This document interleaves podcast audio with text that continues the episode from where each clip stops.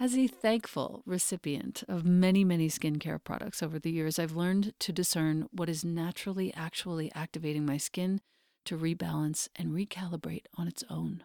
That's what your skin is meant to be doing, and it keeps getting disrupted by all these choices that we make. So, when the founder and creator of Herbal Face Food reached out to me, I was all ears. I didn't know why at first. It turns out that Herbal Face Food is the most potent antioxidant skincare line on the market today, period.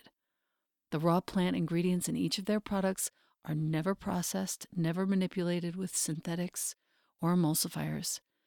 These anti aging botanicals are combined with the most precious plant concentrates, and they have changed my skin. Here's how I'm going to talk about two of the products the Herbal Face Food serums and the cream. The serums contain powerful phytoenzymes and antioxidants. These are activated and infused into your tissues. They hydrate and increase the resiliency of your skin, and they feel like they're plumping up your face. I use Serum 1 daily. I use Serum 2 when I'm tired and I need extra firming for my skin. And I use the X, which is also known as the Cure, for a small patch of rosacea that flares up every now and again, which you cannot see because of these products. When you feed your skin with herbal face food, you will feel real live ingredients at work. An activating flush, an invigorating tingle, some warmth, all of these are evidence of your skin healing at the cellular level and years of damage reversing. The cream is the most potent moisturizer I've ever tried, and I've tried them all. I live in the high desert. This cream contains 102 of the world's most powerful anti aging botanicals and is also the world's first and only edible SPF with a protection rating of SPF 50 plus. And this is accomplished 100% by plant power. And you can expect intense hydration, soothing for your tired skin.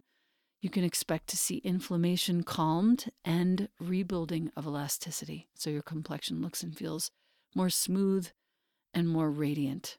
Herbal Face Food is not plant based, it's plant powered. It has the highest rating on the ORAC anti aging scale. ORAC means oxygen radical absorbance capacity. I never knew what that meant before. The highest, over 30 million on that scale. By contrast, vitamin C in skincare rates under 100,000.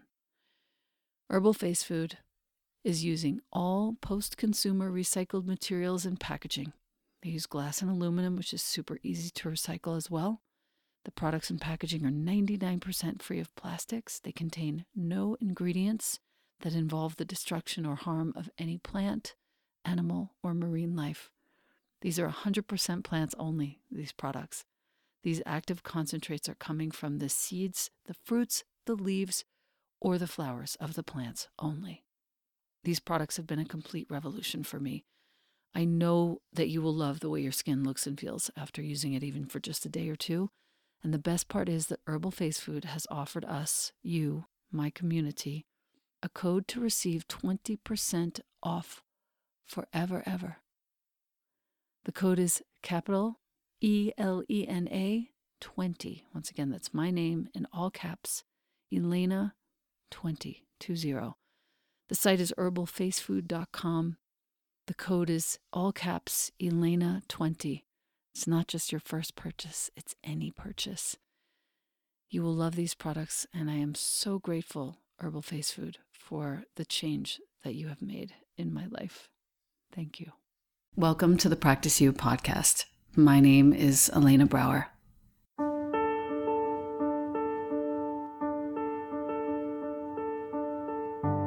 Together, we'll explore and enjoy content and conversations around mastering transitions.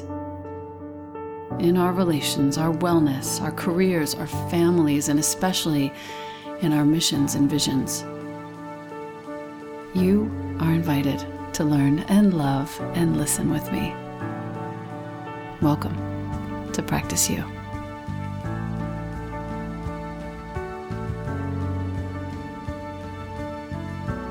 Welcome back to the podcast.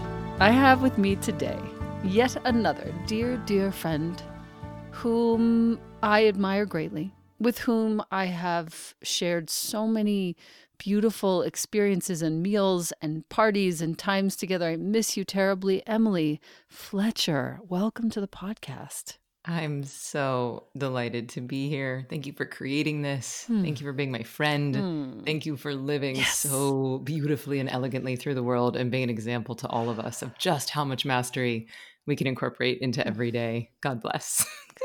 God bless you. I was just going to say, God bless. You are a leading expert in meditation for high performance. This is probably the most notable aspect of your bio. You're the creator of the Ziva technique and the founder of Ziva. You've developed the world's first online meditation training program. That is something. You are also the founder of Ziva Kids, which is somewhere very close to launching. And you were actually inspired to teach after experiencing the profound physical and mental benefits that meditation provided you during your 10 year career on, drumroll please, Broadway. Broadway, so Broadway. Oh, just keep singing. After teaching more than 15. Come on. Come on, let's do going. a quick show tune. teaching more than 15,000 people, learning about the unique demands of elite performers, you realize that meditation alone is not enough. So you developed the Ziva technique, which is a powerful trifecta. I'm so excited to talk to you about this of mindfulness, meditation, and manifesting. And these three together are designed to unlock your full potential, both personally and professionally. And you've been featured in so many different news outlets, and you teach online, in person. You have a baby boy named Jasper who's not a baby anymore. Oh my God, how old is he? He's a little over two, and he's pure magic. Jesus. Of course he is. Mm-hmm. Of course he is. Yeah. So, okay, I want to start by defining the difference between mindfulness and meditation. Mm-hmm. And then I have a few other tangents that I wish to go on. Great. So I know that I'm likely in the minority on this bucketing system and this naming convention, but I think that it's important that as these techniques and practices become more and more popular, that we get specific with our language. Otherwise, I right. think it can be confusing for people when they're starting. So, the way I would define the difference is that mindfulness is the art of bringing your awareness into the present moment, which is beautiful and necessary and powerful. And mm. mindfulness is very good at creating a state change. Like I had a crazy day at work, I'm schooling my kids from home. Let me do this 10 minute guided thing on this app. I feel better in the now, a state change, which is different than the type of meditation that I teach, which is creating a trait change. It is getting rid of your stress from the past. And so, technique wise, the mindfulness is very much more about focused awareness, where you're directing your focus. Your prefrontal cortex is involved, where you're hmm. counting your breath or you know envisioning a waterfall or imagining your chakras, but there's a directed focus, which is different than this style of meditation in Ziva, which is all about letting go. It's all about surrendering. It's all about that space between. And when you're accessing actually a fourth state of consciousness, which is different than waking, sleeping, and dreaming, the right and left hemispheres of the brain start to function in unison, and you're giving your body rest that's five times deeper than sleep. And that's a really important point because when you give your body that deep rest, it's healing yourself not only from stress from today, but all that stress from our past, the stuff that gets stored in our cellular, and now we even know in our epigenetic memory.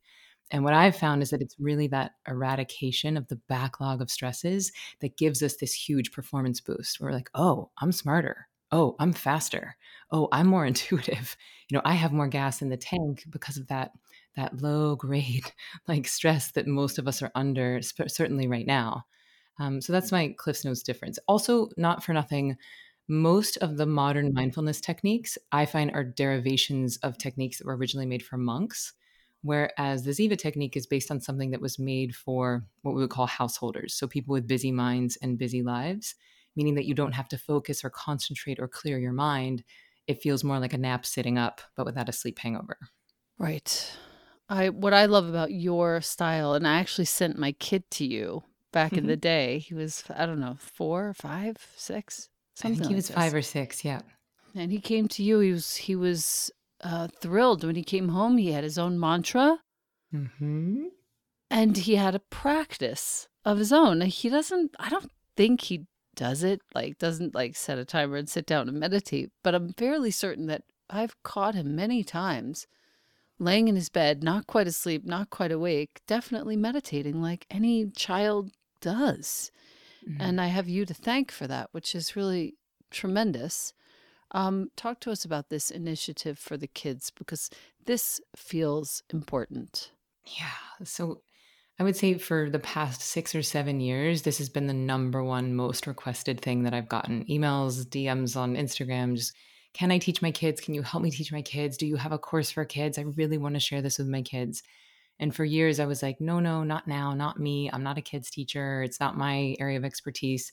And so for years, I just said no. And I, I think it was actually becoming a mother and just my whole heart exploding open and seeing how I mean, he's only two, my son, but I can already, you know, imagine how things are going to feel when he gets a little older. And now, certainly, you know, so many kids are dealing with such intense change and they're having to be so resilient. And like, I'm going to school, I'm not going to school, I can see my friends, I can't see my friends. So I'm, I'm aware of how much they're being asked to adapt and, and the cost uh, on, on our kids, both mentally and emotionally. So anyway, I just kept looking. I was I was looking to partner. I was like, could I outsource this? Could I partner with someone? And there just wasn't anything out there that I thought was good enough, powerful enough, or entertaining enough for for what I for what I thought kids deserved. So we've been working on Ziva Kids for two years now. We built a whole puppet. His name is Z Bunny. I love him so much. Uh, we have puppeteers from Sesame Street, writers from Sesame Street. I worked with many doctors and notably a child psychologist from Harvard who specializes in bringing Eastern practices to the West. So we have a total like elite squad of experts. Dr. Shefali is a guest expert. Um, she's been on Oprah like um, eight times or something and wrote The Conscious Parent. Shefali's the best. Yeah, I love her. She's rad. And I love her take on divorce as well, which we can talk about. Yes. Um, that's yes, really yes. very helpful to me. So, Mhm. anyway, point of the story is that this practice that we teach in Ziva Kids is very powerful, but it's also very entertaining. So, kids move through the training. It's only seven days. So, it's about 10 to 15 minutes a day for seven days. And then they have mindfulness, meditation, and manifesting to take with them for life. But my goal was to make it as entertaining as possible so they would want to come back and visit the training like a TV show or their favorite, you know, YouTube video or something. Um, so I, you know, as you mentioned, I was on Broadway for 10 years. So I really brought out my musical theater nerdiness. There may or may not be tap dancing in this course. It's my favorite thing about you, though. My tap dancing Is the, is the the nerdiness? My God, it's why we're friends for sure. such a nerd. I'm just laughing at my own Because jokes. because I looked at you the first I looked at you the first time and I was just like, wow, that girl is so so pretty, and I was completely intimidated. And then you started talking, and I was like, oh, she's a total dork like me. Perfect. Full on.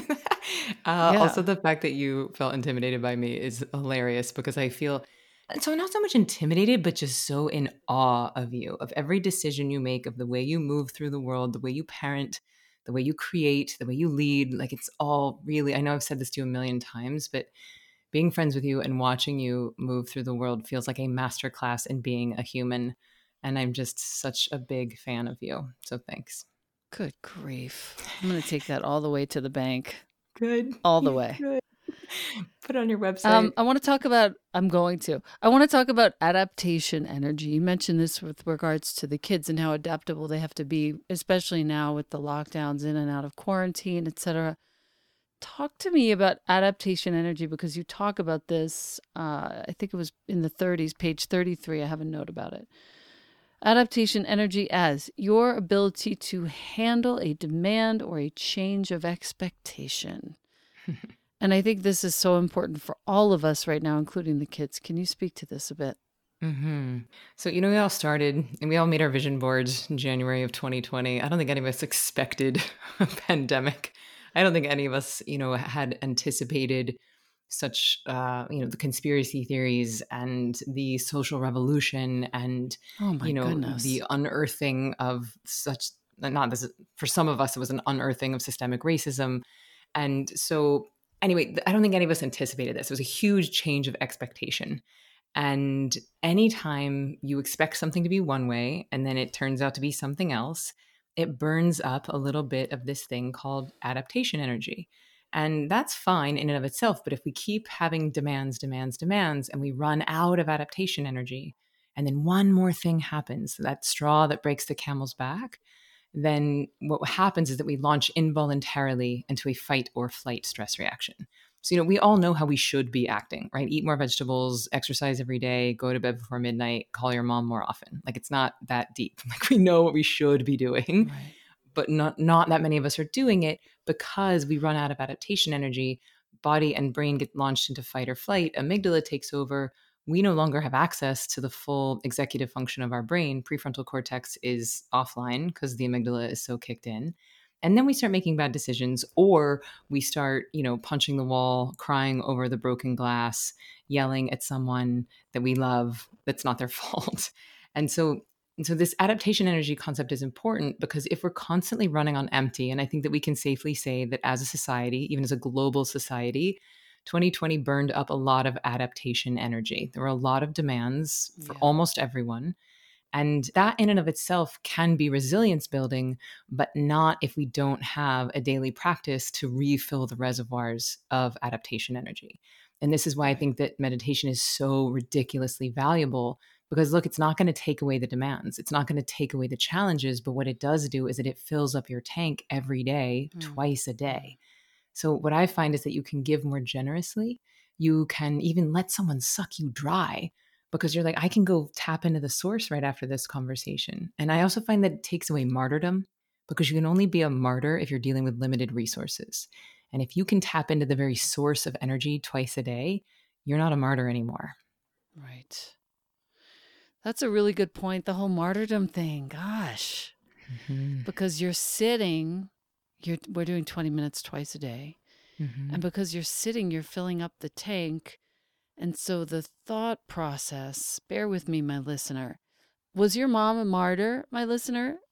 Because if she was, you probably have a little trace of it, or your dad, or your caretaker. So each time we sit, the tendency to think that we don't have enough energy to manage this, or somebody's taking that from us it disappears because we're sitting for those 20 minutes and literally refilling the tank. True? Mm-hmm. That's exactly it. Because sometimes we even get stressed about being stressed, right? We're like, oh no, I'm mm. so anxious. I'm so overwhelmed. I don't know how I'm going to deal with XYZ. And it's like, well, right. if you just take that time to fill up your tank, then you just handle the demand, handle the next demand, handle the next demand. Right. Versus when we when we get overwhelmed, we then start to stack. Well, I have to do these 85 things today. How am I ever going to do it? because we're doing the math of when am I going to run out of energy. I just literally sat right before this because the day was one thing after the next. And I feel like I just started my day. It feels like the morning again. Same for me. My day started. I'm home right now. My mom had a stroke two weeks ago, so I'm home with no, her. And no, no, yeah, I know. She. The good no. news is she's healing really beautifully, and my son is here oh, with her, so that's really good medicine. You know, for and yes, watching their love affair yes. is beautiful. So yes. she's definitely on the mend, and I will take some good vibes and juju. We can all just picture her in perfect health and brighter than ever. Sending. Uh, sending. Thank you. Um, but you know, so I'm home. You know, I'm in that sandwich generation right now. I'm you know taking care of my mom and taking care of my son, and so there are of course days, and this morning was one of them, where it's just like, okay, I wake up to my son crying, and we're just out out the gate we go. So my first meditation was actually at 2 p.m., which is unusual for me, but I felt like I had a whole new lease on life afterwards. And I was like, oh, I'm so ready for Elena now. Thank you. Thank you, practice. Brilliant.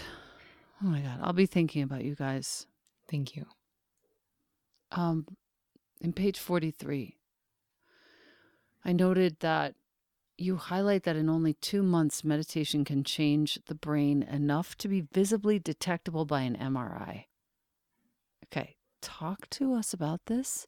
I know that many of us have read this and we've seen long articles about it, but I would love to hear from your mouth exactly what the changes are to your knowledge.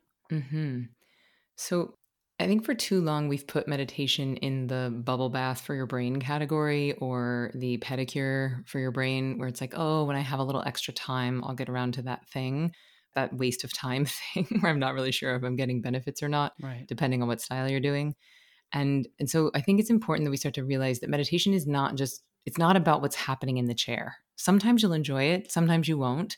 Not really interested in what's happening during your sitting. Very interested in how kind, present, creative, healthy, intuitive, sexy, you know, present leader ish you are after your practice. And so the first thing that happens when we start meditating is a neurochemical change, right? So we start producing dopamine and serotonin, which are bliss chemicals. And that makes you feel nice in the meditation, but it also makes you feel nice in the rest of your day. But over time, that neurochemistry, like you need to produce more and more of it to keep feeling it. So you get addicted to it like you do any drug. So you need more and more of it. So you start producing more dopamine, more serotonin, which is great in and of itself. But then over time, your anatomy actually starts changing your white matter, your gray matter. So you can increase your neuroplasticity. And this happens not even after two months, this happens over a few weeks. And neuroplasticity is the brain's ability to change itself, which is what we want. We want our brains to be plastic. And the other thing is that we increase neurogenesis, which is the brain's ability to produce new neurons. And we used to think that that stopped at 24. Like we used to think that the brain is growing and creating new neurons up until it's fully developed around age 24. And then it's just a slow decline to the grave, is what we used to think. Now we know that you can have neurogenesis up until your 80s if you have the right elements in place, which is exercise, real food, sunshine, sex, and meditation. So that's wow. really exciting. Um, the other cool thing that happens is that you strengthen something called the corpus callosum. Now, the corpus callosum is a thin white strip that connects the two hemispheres of the brain. And for anyone who has seen Jill Bolte Taylor's My Stroke of Insight TED Talk, which I watched last night with my mom and sister because I wanted them to see, you know, the impacts of a stroke on a brain. Um, she actually holds a human brain in her hand, and she was a Harvard neuroscientist who had a stroke in the left hemisphere of her brain. And she holds the brain in her hand, and she says, and she shows you that it's two separate things. And the only thing connecting these two parts of the brain is this little strip called the corpus callosum. Now, we've known for a long time that meditators have thicker corpus callosums than non meditators, but we weren't able to prove if that was causal or correlated. But now we know that the longer you meditate, the thicker the corpus callosum becomes. And this matters because this thing is quite literally the bridge between your critical and creative minds. It is the bridge between your masculine and feminine, the bridge between the past and future and the present moment. So, a real life use case for this would be your boss is freaking out about something, comes to you with some deadline, and you just freeze or shut down and then retreat to your office. And two hours later, you're like, oh, you come up with this great idea. Or you get into a fight with your partner It gets pretty heated. You retreat to the bedroom. Two hours later, you start coming up with all these witty comebacks. And you're like, why couldn't I have thought of that in the moment? So, my theory is that the thicker your corpus callosum is, the easier it is for you to come up with these creative problem solving ideas when it's go time, when it matters. And then finally, the last thing that changes, probably not the last thing, but the last thing I know of that changes in your brain over time of regular practice is that you can increase the size of your hippocampus by somewhere around 17%. So if you think about your wow. bicep, if you could increase the size of your bicep by 17%, you'd be like, whoa, I'm swole, I'm into it. Now imagine doing that to something in your brain. And so this is again, it's it's we got to take meditation out of the like cute category and we have to start to think about it like the most important piece of mental hygiene that we must be practicing every day, certainly in this time of high global demand. Mental hygiene. Mm, brushing your teeth for your brain. Right.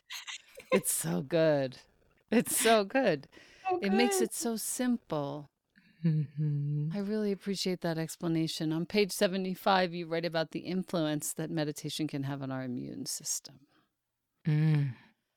I know that the immune system is not just like a separate system. I know that it's comprised of all these different organs functioning optimally. Can you teach us about what that actually means in real time? Mm-hmm. So I'll, I'll share first a personal story. Is that when I was on Broadway, I used to get sick four to five times a year. You know, pretty thick like you know swollen glands runny nose like you know upper ear nose and throat thing which is very hard to sing and dance when you have that. And and then i started meditating and i did not get sick for eight and a half years after i started my first meditation class. And then i had my bachelorette party and i really earned that one. So you know it's not i'm not saying you'll never get sick again once you start a practice but you are setting your immune system up for success and so what's happening is that when our body gets stressed we are we go into fight or flight and then the body starts preparing for a predatory attack So if we imagine it's 10,000 years ago, you're hunting and gathering in the woods, tiger jumps out with the intent to kill. A Few series of chemical reactions will start to take place. First, digestion will flood with acid to shut down digestion because we need all of our energy to fight or flee the tiger. That same acid will seep onto our skin, so we don't taste very good if we get bitten into by the tiger. That's one of the things that prematurely ages us when we're overly stressed. Um, our bladder and bowels evacuate. And I think to the point of this question, our immune system goes to the back burner because who cares if you're going to get cancer if you're about to be killed by a tiger? Again, body needs all hands on deck for the here and now, for the immediate threat. And so, since most of us in our modern world, because we're not really living in accordance with nature, you know, we're not outside as much, we're eating food that isn't food, we're sleeping at weird times, we're looking at screens so much, we're not having as much sex as we could be. And so, a lot of the sort of natural, we're not even hunting tigers, you're not fighting tigers or each other or even running after them, which used to be a way to release stress. We're just compounding, compounding, compiling. And so, this low grade fight or flight stress thing can make our immune systems compromised over long periods of time. Because one of the functions that the immune system does is that every day it will go in and just clear, you know, the free radicals will clear out cancer cells or it will clear out any number of diseases that are that are starting to pile up. But if the immune system is constantly thinking that it's under attack, then it's going to be suppressed. And over time, this can lead to trouble. And, and certainly, you know, in a time of a global pandemic, we all want to be doing everything we can to strengthen our immune systems, both for ourselves and for everyone around us. And so, meditation here is just, a, to me, a no brainer in this department. Right. The um, the part about when you have all of these sort of um, ducks in a row, as it were. You're meditating, you're taking care of yourself, you're having good food, sex, you know, music, dancing, movement, exercise. That neurogenesis continues to happen into your 80s is still resonating in here. But how soon does it start? Like, how old are we? Yeah, how, how soon can you think about introducing this practice to a kid? How old does a kid have to be to be, oh, you know, cognizing? Question. So I'll, I mean, I'll tell you for Ziva Kids, it's it's four to fourteen. So Ziva Kids is actually two different courses. It's four to eight year olds, which is me and Z Bunny, and then it's nine to fourteen year olds, which is featuring more, you know, preteens, and so they can hear it from from people that look and sound like them. Um, but right. I think that kids are they're born with the ability to tap into the divine. Like their right and left hemispheres of their brain are functioning much more in unison than ours are as adults. And and for little little kids, their prefrontal cortex isn't even fully developed. It's part of why toddlers have temper tantrums because they don't know how to regulate their emotions yet. But part of that, like the upside of that, is hyper presence. You know, they're not analyzing everything or you know future planning. They're just here now, here now. So it, it, actually takes me much less time to teach children than it takes me to teach adults because they are so much closer to source energy. And I find that they're sort of in between those states. But the neurogenesis is happening much faster in children than it does in adults. The thing is, we want to keep mm. that going. We want to keep that plasticity and that genesis going as we start to age and things start to become more stagnant in our adult lives. Got it. Got it. That makes sense. I mean, I know that it's growing from birth, from mm-hmm. before mm-hmm. birth, really, but. Mm-hmm that's a really neat way to visualize it. And mm. you also talk about, I have a note about page 109. You define bliss mm. as the quote, piece of you that knows that everything is okay. Mm-hmm. It's important to note that bliss and happiness are not synonyms. Yes. And it's possible to experience bliss even when you're sad, angry, jealous. Can you please offer my listener and myself an example because I need to understand this and I know my listener wants to understand it too. Yeah. So I think that in this Instagram world where we've got so many wellness influencers and there's so much content that's like, you know, be happy and do this. And so many people selling things myself included that are promising that it's going to make your life happier and better and and all of that is is great. Like i'm all for optimization tools. And it's important that we face our darkness, deal with our darkness, don't shame the dark parts of us away, that we bravely face them. And what I have found, this is a bit counterintuitive and paradoxical, is that if you give yourself access to true bliss, right? Which again, I define as the piece of you that knows that everything is going, not going to be, that everything is okay, that everything is currently okay. That you free yourself up to experience the full spectrum of human emotions. So the there's a few analogies that I think are really powerful to illustrate this. One is that if you don't have a way to access to flood your own nervous system with bliss chemistry, then you're understandably going to protect your heart. You're going to put guardrails mm-hmm. around your heart and you're going to try to live your whole life between like a 4 and a 6. Like I know life could be 1 to 10, but right. I'm I'm too scared of the 10 because the 1 is so painful. So I'm just going to keep it tight. I'm going to keep it in this 4 and 6, not too happy, not too excited, not too devastated. We're going to protect, protect, protect. But then what happens is that by putting the guardrails around our heart, we're actually ensuring the experience that we're trying to avoid. We ensure loneliness, we ensure protection, we ensure like avoidance, actually. And so once you start flooding your brain and body with dopamine and serotonin, you start to feel this immense sense of safety. And so the another analogy I want to use is let's imagine a 10 year old boy. Okay. And he goes to school and there's a bully, and the bully punches him in the face and steals his lunch money. And he says, Don't you cry don't you cry because if you cry i'm going to do it again tomorrow. And he's 10 so he can regulate so he sucks it up you know shoves his emotions down and doesn't cry and he makes it through the whole day. And he gets home and he sees his mom and his mom can tell something's up and she gives him a big hug and she says honey what's wrong? Are you okay? And he starts sobbing crying and he's just like and he just lets it all out. Now is it his mom that's making him cry? No it's that he feels safe enough with his mom to let go of the day's stresses and that's what I find that meditation does for us because it's flooding us with bliss. It allows us to feel safe enough to release the lifetime of stress and trauma that we've all been accumulating in our cellular memory. And this is why I think it's so important to have guidance as you begin a meditation practice so that someone can help usher you through um, that emotional and physical detox. But then once that happens, once those floodgates are released, then you stop needing to protect yourself from any potential danger. You're like, I can handle this demand. I am resilient. You know, you can't make me or break me, right? Because if you have access to your own fulfillment internally, then nothing externally can make you. And if nothing externally can make you, then it cannot break you either. And so while you might feel sad, you know you're going to be able to tap back into that source of bliss, you know, in your afternoon sitting. And so I just find that, you know, I used to teach acting for a while and and I found that the the range of emotions would just open up exponentially in these actors who were meditating because they weren't protecting their hearts so much anymore. And that was it was really beautiful to watch, you know, uh, in in Technicolor. Mm. It's kind of profound. I um I'm just starting to realize that the meditation practice provides per your metaphor this place where it's almost I lost my mom, as you know, like mm-hmm. four, I don't know, I forget how many years ago now. And it's almost like I can summon that energy within myself through meditation so that nothing can really touch me super deeply anymore. You mean you can access the energy of your mom? No, meaning I can access the energy of that feeling of protection that the 10 year old boy felt mm. with his mom that allowed him to let it all go. Mm, beautiful. Do you feel like that that meditation gives you access to that sort of mother energy or that, that you're accessing your connection internally? For sure. Mm, For sure. So beautiful. That's what I've and it could just be that she's dead.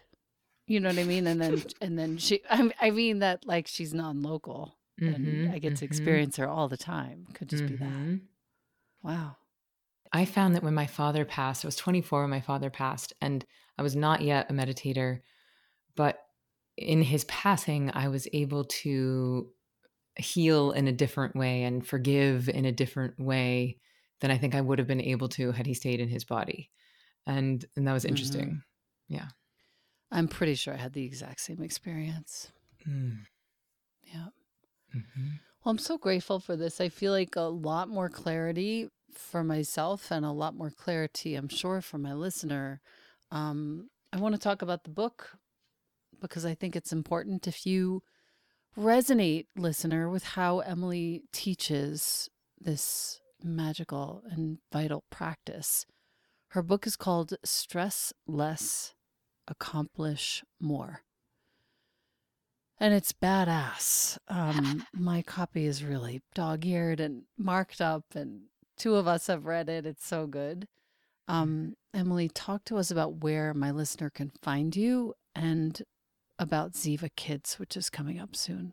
Mm-hmm. So I'd say the easiest place to find everything is at zivameditation.com. So it's Z I V A, which is a Sanskrit word that means bliss.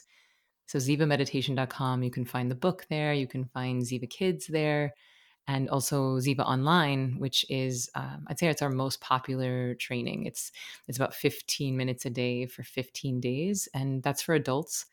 Um, and I find that, you know, Dr. Shefali talks a lot about this. But she's like, if, if your kids are stressed, it's likely because you're stressed. So the best thing you can do for your kids is for you to adopt a practice. And then you're to, you know, be able to help them so much more.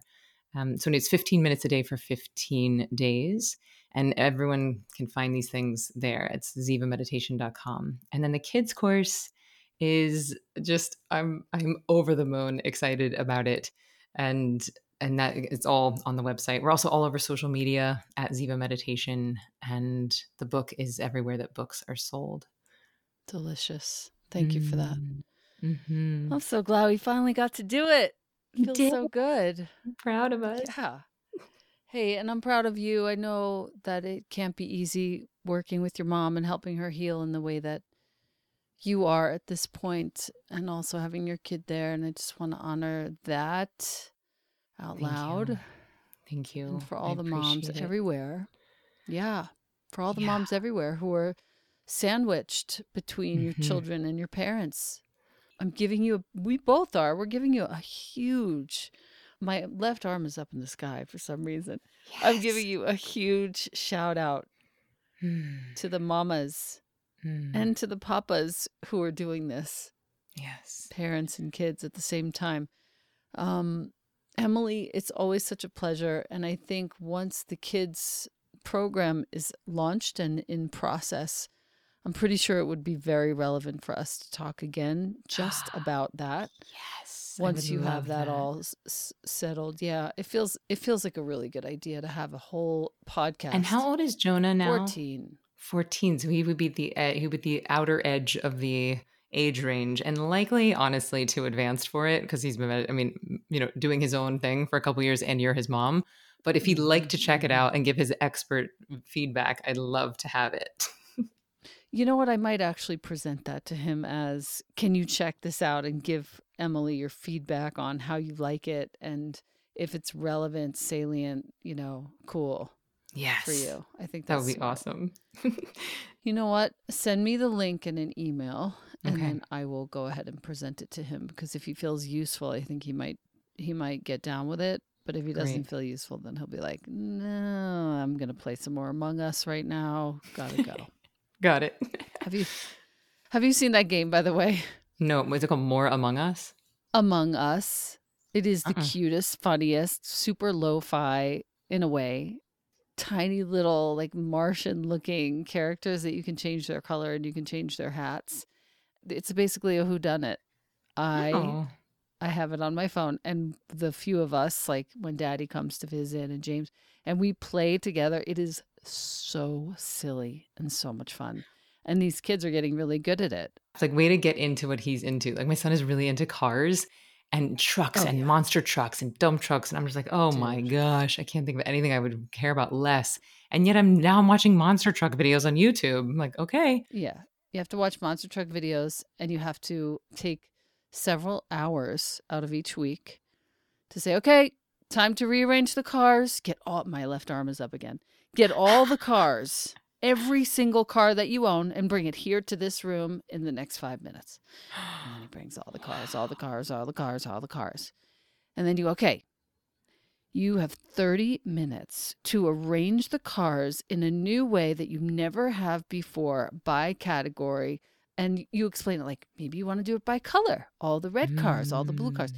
Maybe you want to do it by type, the trucks, the race cars, the sedans, whatever. Yes. And let it take three hours of your time. And then you can bring the paper and the pens over. Mm-hmm. And you can have the kid draw his favorite car for today because tomorrow oh. it might be different. So draw your favorite car for today. Even if he's two, even if he takes a green pen and just makes a big circle on the page, who cares? Yes. Oh, I love this. And it and it becomes an entire exploration. Oh, I cannot tell you how many pictures I have when I look back of like a sea, a parking lot on my living room floor of all the cars and the, the grin on his face with all these Oh. curls spilling out. It's just, it was one of my favorite things about raising him was the these weird liminal spaces where all we did was arrange the cars. Oh, it's what he loves to do all day. He puts them in like a Mhm. parade and then he puts them in a parking Mhm, mhm. lot. So to have him Yes, to give him that task, it would just it would Oh eh, yeah. Every cell in his body would light up. Thank you. Thank you for that. What a gift. And also get your mom involved and let her sit near yes. and she can start to say, okay, mom, tell Jasper what you see. Mhm. You're not allowed to say he did a good job. Yes, thank you. You're not allowed to say he did a bad job. You can just say what you see. So I see all the red cars. I see the blue cars over there. I see the green cars over here. And Jasper, you put all the yellow cars in this one corner? Why? Tell us. you know? Mhm. Yes. And it It's that like, sports a casting and curiosity. I love it. Full on. It's so good. And then she Mm. also gets to see, you know, the sort of patterns. And that's good for her brain right now. Mm-hmm. Yeah, really good. Oh, what a gift. The weirdest gift ever. Go play with cars. Bye. I know. But you know what? It's like a weird turn of life. I never thought this would be me, but Mhm. here we are. And and you know what? Thankfully, there are actually musical numbers about cement mixers. There's musical numbers about forklifts. Who knew? Oh, that's awesome. YouTube awesome. really is a magical place. And the diggers. He Oh, yeah. the diggers. Diggers, backhoe loaders, diggers. Backhoe loaders. combine harvesters. I know them all. I know them all. so good. I'm really proud of you. That's the way. Yeah. That is the way. Hmm. I love you so much, dude. Thanks for I being here you. with us. What a joy. Mm. What a gift. hmm And again soon. I I I want to hear from you once the kids thing is launching and loaded, and we can talk about that again extensively and only. Yes, done and done. I'm sending it to you. I'm sending it to Jonah. I genuinely do want his advice. Like I'm not just pretending. Like I, I want. I get it. I get it. I, get want it. it. I Like Jonah, get you were you were Yep. OG Ziva. He was he Mhm, did he was one of my mhm. very first kids course. Oh, can I just share this one story? So Please. um, I, I have kids bring fruit and flowers for this ceremony. It's like a gratitude ceremony to thank all the teachers that have kept this particular style of meditation alive for so many thousands of years. So kids bring one fruit, one flower, and they I also have them bring a drawing of what meditation means to them because I'm always fascinated to know what are the preconceived notions even before they have training. And most of them draw like a person sitting cross-legged, or they'll be like, "That's my mommy," or they'll draw a rainbow, or they'll draw a peace sign. And Jonah drew an empty cube. And I was like, I think this is No very, very advanced. And he was six, I believe. And I just found it um like we uh, someone had like made notes on the other side of it. I think you had actually typed on a typewriter on the other side of it. And I was cleaning out my office and I found it and I texted you a photo of it a few weeks ago. Because I was like, your son was advanced even at six.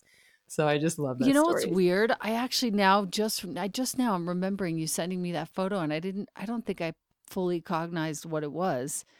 And like, why are you sending me a picture of a box?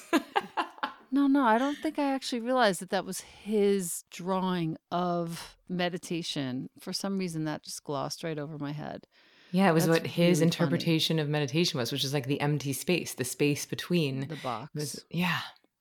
You know why? It might be because I used to sit on a rug that was shaped like a square. And he would come in every Hmm. now and again and he would just sit down next to me. So it could be that. Really Fascinating. funny, though. And I, mean, I wonder if he remembers. I'd love to ask him. Maybe if he does Ziva Kids, you know it'll. what? It's about it's about to go down because as soon as I get that email from you, I'm going to go into his room and I'm going to ask him if he can do you a solid and take a look at the preteen programming Yes. so that uh, you know you can know if it's cool and salient. He can give you feedback, great. and we'll ask him. I love it. Do you We're on remember it. drawing an empty cube? Just six or seven years ago. It could be. It could be that he was just being lazy and drew a box.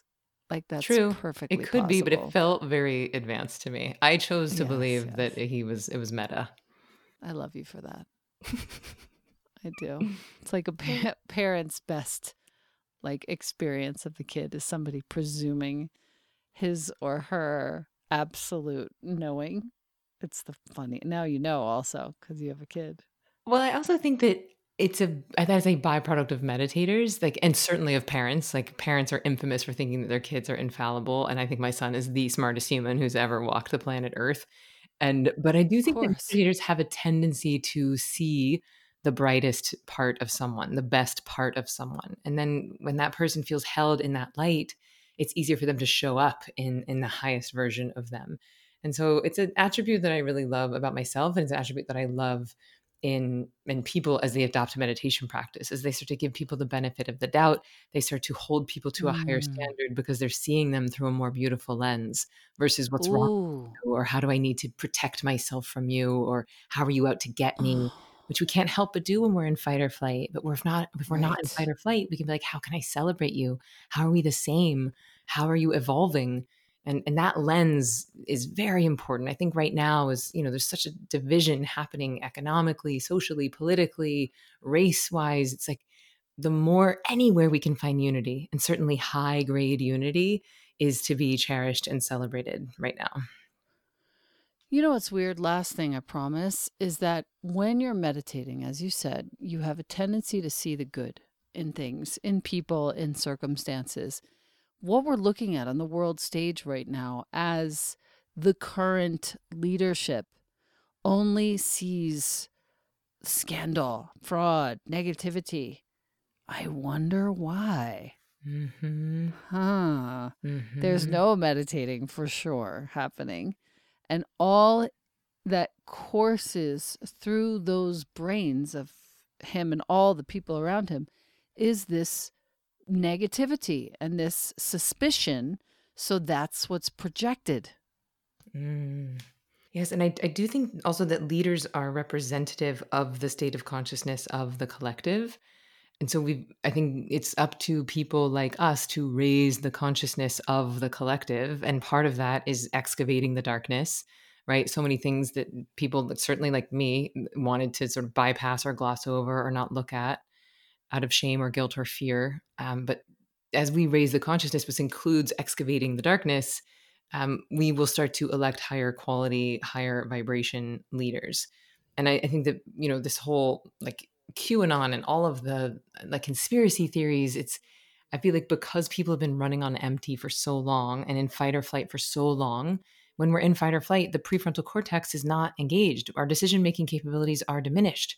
We can't help but see other people as scary because our insula is not connected to the dorsomedial prefrontal cortex, which is a fancy way of saying the piece of the brain that processes information about people who we perceive as separate. And so when you start meditating, you become more empathetic for people who you perceived as separate. Your executive function does come back online. You're able to start to think for yourself and be more discerning and I think less susceptible to some of the conspiracy theories that are going on and preying on our division and preying on the limbic brain's need for uh, what is it called? Apophenia, the pattern mm, finding. What's that mean? Oh yes, A A P O P H E N I A, which is why whoever it is or whatever group is fortifying this entire conspiracy culture they're preying on the fact that you just stated that the limbic brain is completely taxed. Mm-hmm. Adaptability mm-hmm. is out the window because it's all been used up. And mm-hmm. people are just dying, their instinctive brain is just dying to find some pattern in everything. Yeah. And so this all gets perpetuated. Mm-hmm. And it's really just a bunch of propaganda. That's right. That's right. And so it's like, what can we can we just take a pause? Can we just turn the news off for a few weeks, few months, and you know, heal ourselves, heal our nervous systems? Yeah, I think the trick is we we have this practice where we just listen to one NPR update. It's four mm-hmm. minutes mm-hmm. on Spotify, mm-hmm. so it's audio. There's no visual, and there's nobody's opinion. It's just NPR. They just report the news. That's it. Great. And so once a day you get a four minute little hit of it, and that's more than enough, truly. Yes, truly. You know, you you'll get it again tomorrow, and you don't need to expose your eyeballs to all those commercials, and all the violence and all the ridiculous, indeed, propaganda that is being mm-hmm. bandied about. Anyway, Yes. that was a total tangent, but thank you because it does turn out that meditation helps with our capacity to manage the news cycle. hmm Because just like you need more dopamine and serotonin the longer you meditate, you also need more adrenaline and cortisol to feel the same amount of stress. And I think that people know that. Certainly the news networks know that. So that's why things are getting wilder and more outlandish because they know that to get your attention, it's going to have to be crazy because we're we're uh, you know crisis fatigued at this point. Yeah, yeah. So, anyway, there is a solution, y'all. We could turn off the news for a little bit. We could close our eyes. We could meditate. We could come home to ourselves. We could start to see Mm. ourselves inside of each other. And wouldn't that be a more fun planet to live on? Yes. Do you have any recordings of your of you just leading a 20 minute sitting? I do. I actually have a whole thing called the Self Care Center. I've been going live every week since March, and I'll do like a 30 minute lecture and then a guided exercise. And we've done everything from immune boosting to anxiety relief to dealing with guilt to dealing with uh, Tuesday was about feeling your feelings. And they're all at um, zivameditation.com slash self care. Um, but I can also send you an audio, just like one audio, if you want to link to it, if that'd be helpful. I was just thinking I was just thinking that for my listeners listening right Mhm. now to give them one sitting after we finish talking so that they can actually feel what we're talking about. I think that would be really really beneficial. Yeah, I would love that. Do you mean like record it now or send you a recording?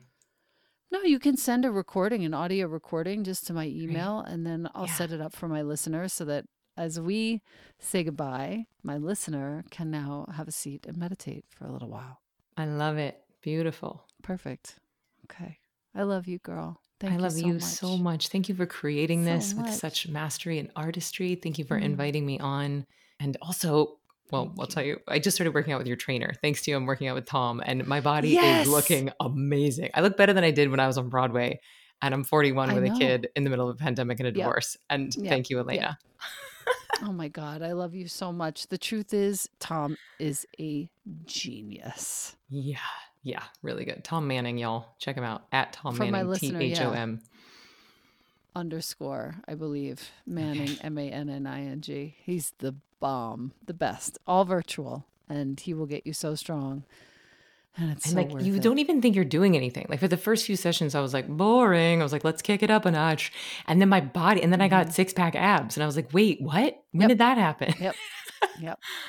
It's he's very intelligent the way that he trains. Yes. super intelligently and super subtly. So you're doing all this stuff, you're using your own body weight, and then all of a sudden he's like, okay, now we're going to start working with the kettlebells and wait till you see what you can do. And it's like, whoa, I can do that. I, my Oh my kettlebells are coming in next week. I'm so excited. You're going to freak out. It's so much fun to be this strong as a woman in her 40s, 50s. It's so nice. Yes. Also, So happy nice. birthday. Hey, thanks. Mm. It's nice to be 50. I like saying that I'm 50. Feels so sexy. It does feel that way. There's something about it.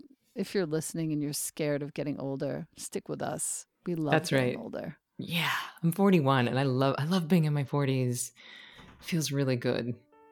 It just gets better. Wait till you see who you meet and what you do and where you land. It's going to be ridiculous. Oh. I love you. I love you so much. Talk What a soon. dream. Bye. Bye.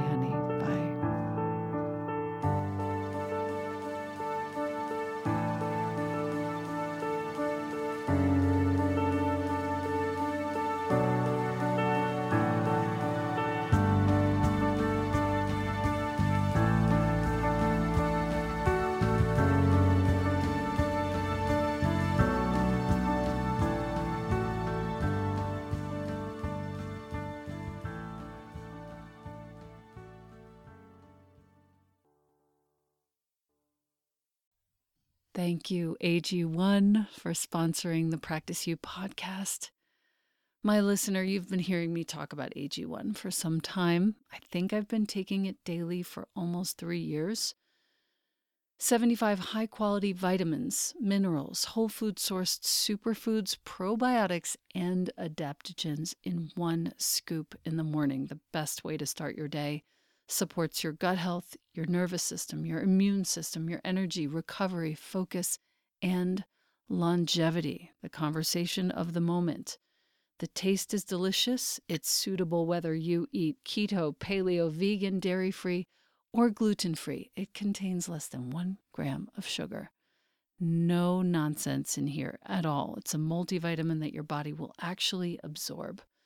If you are wanting to make an investment in your health and longevity, AG1 costs you less than $3 a day, far less expensive, and definitely less time consuming than many different supplements. Reclaim your health, arm your immune system with convenient, delicious daily nutrition. And since you listen to the Practice You podcast, Athletic Greens is giving you a free one year supply of immune boosting vitamin D and five free travel packs with your first purchase. All you have to do is go to athleticgreens.com forward slash Elena. Once again, that's athleticgreens.com forward slash E L E N A. Take ownership of your health, my listener. And thank you, Athletic Greens and AG1.